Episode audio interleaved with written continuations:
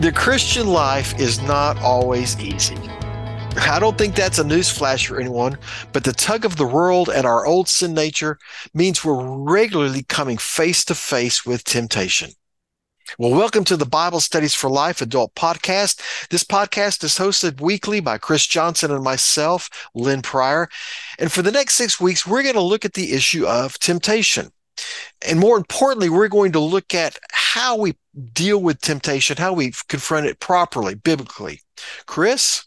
I, I love how you just, okay, temptation and sin. Chris, you're the you're the expert here. Uh, tell us what your experience has been. Uh, no, I, I was um, involved. Lynn and I worked together to create the outlines uh, for this study, and uh, you know, I just think these are very real topics that every believer has to come to terms with and figure these things out.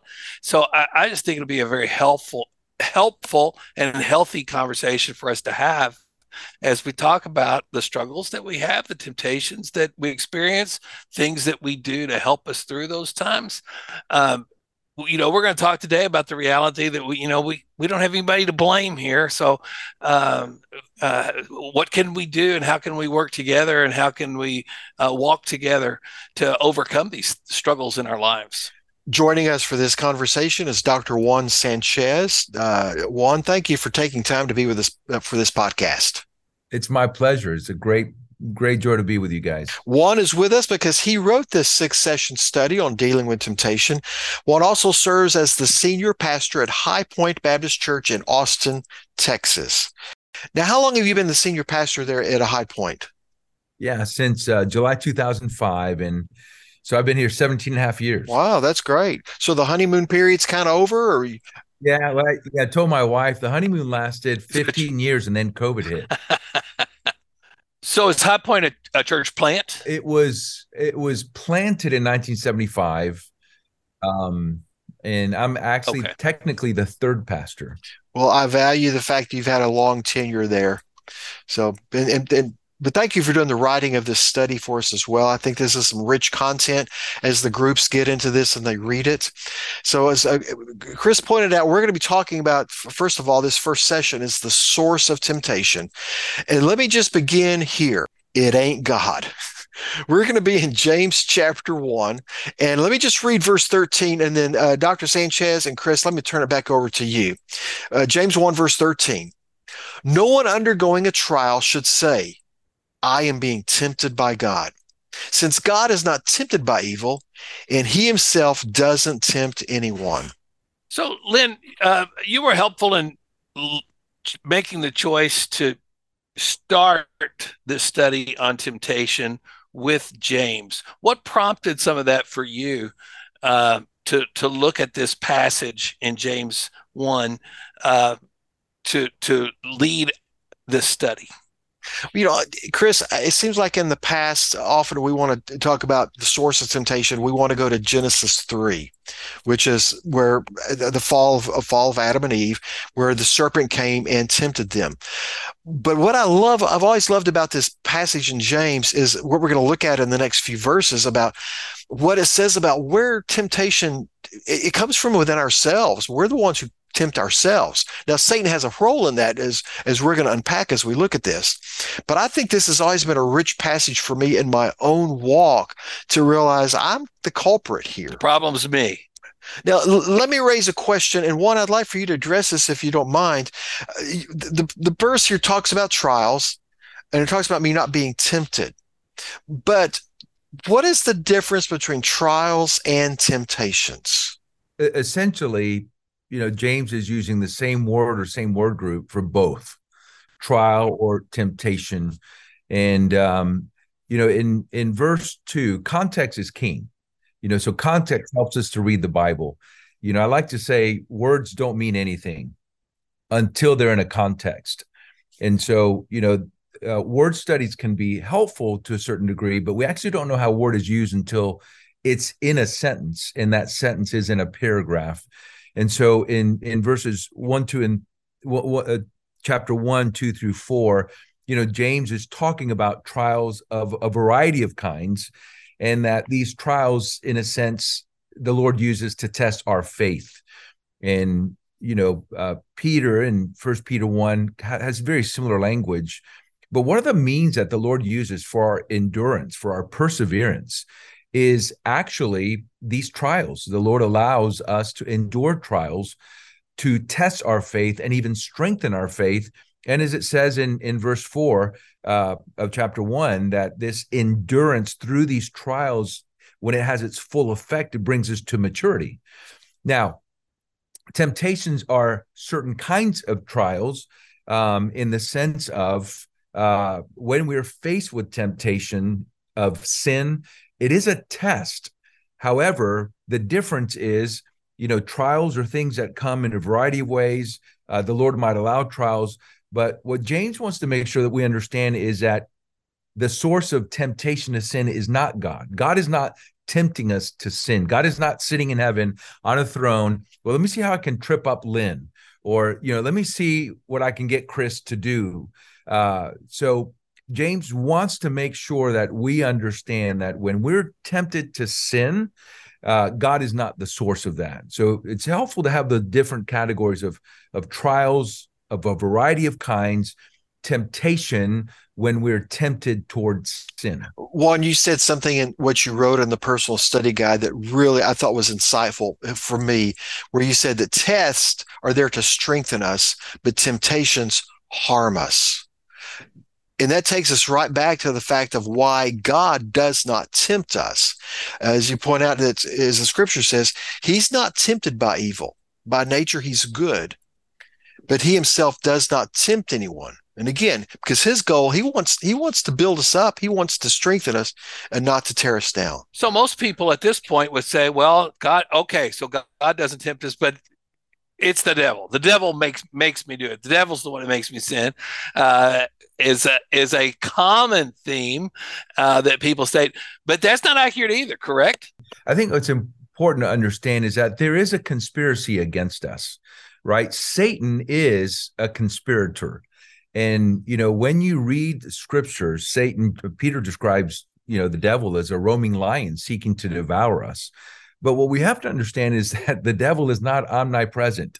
You know, he's not present everywhere, right? Uh, but he does have a strategy. And, you know, Paul's writings helped us to see that there's even a structure and a strategy to the demonic realm. Um, and, and Paul in Ephesians 2 also reminds us that what's conspiring against us is the world, you know, just a corrupt culture and and and sin in general in the world. The devil through his strategy and his demons, uh, and then the flesh. And so that's that's us, right? That's um, uh, who we were born in Adam, and that we're continually having to put that off.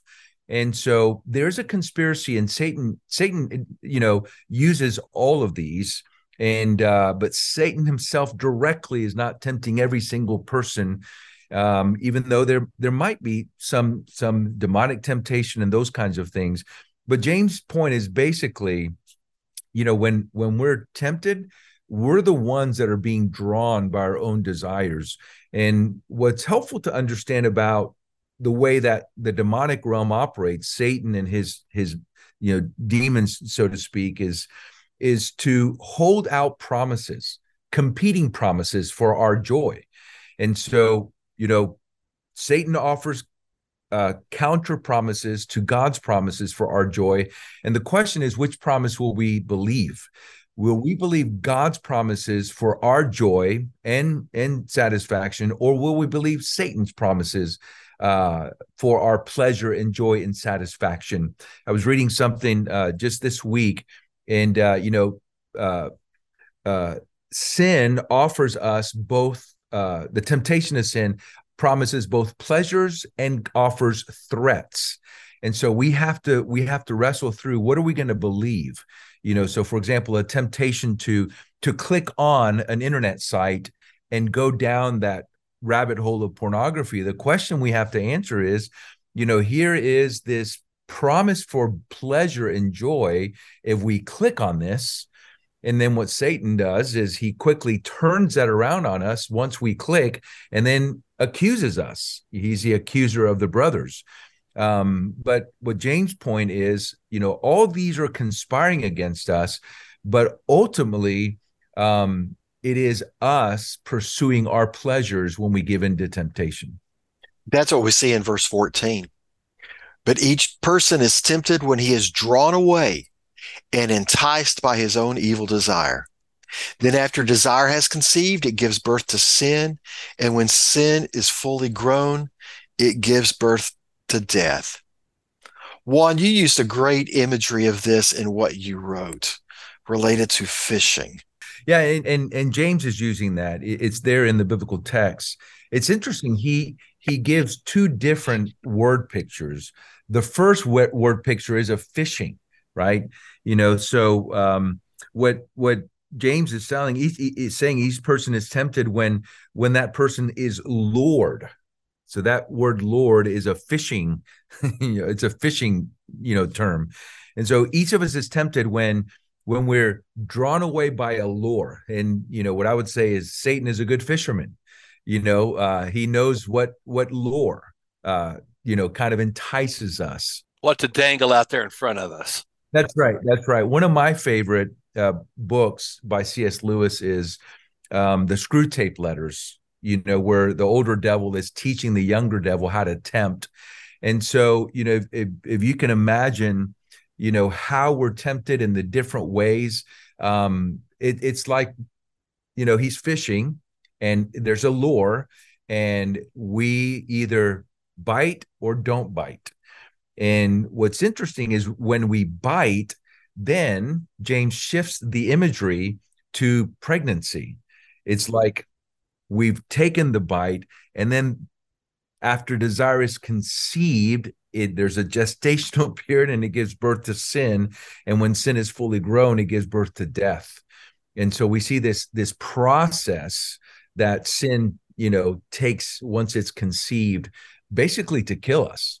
So early in my uh, Christian development, I had a student pastor that uh, used uh, lust leads to sin, sin leads to death, King James version. So it's and and he would say this is an LSD verse. Uh, lust, sin, death, and you know that's stuck for all these years. It's a reminder that that that's how Satan works. It's amazing that in uh, the inspired scripture, this piling on of words uh, that that he uses when you're tempted, you're drawn away, you're enticed, and it's your own evil desire.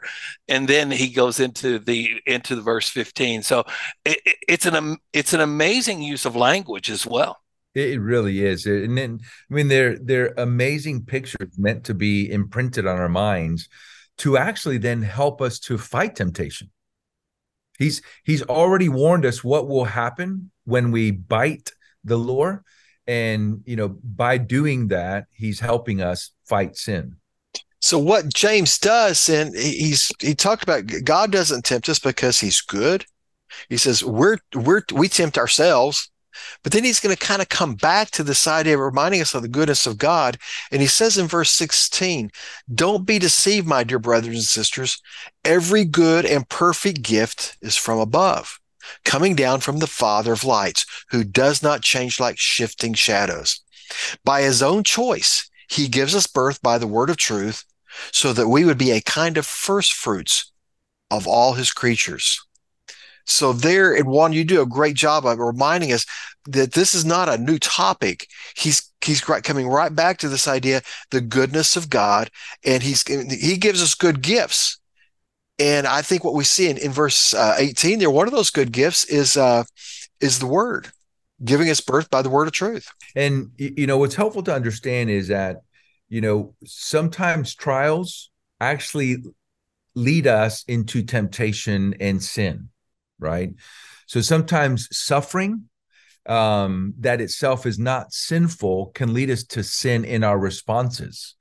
And so, you know, what's helpful to understand is throughout this process, especially when we face suffering, you know, one of the things that we're tempted to do is is question God's goodness, or question God's sovereignty, or question God's wisdom.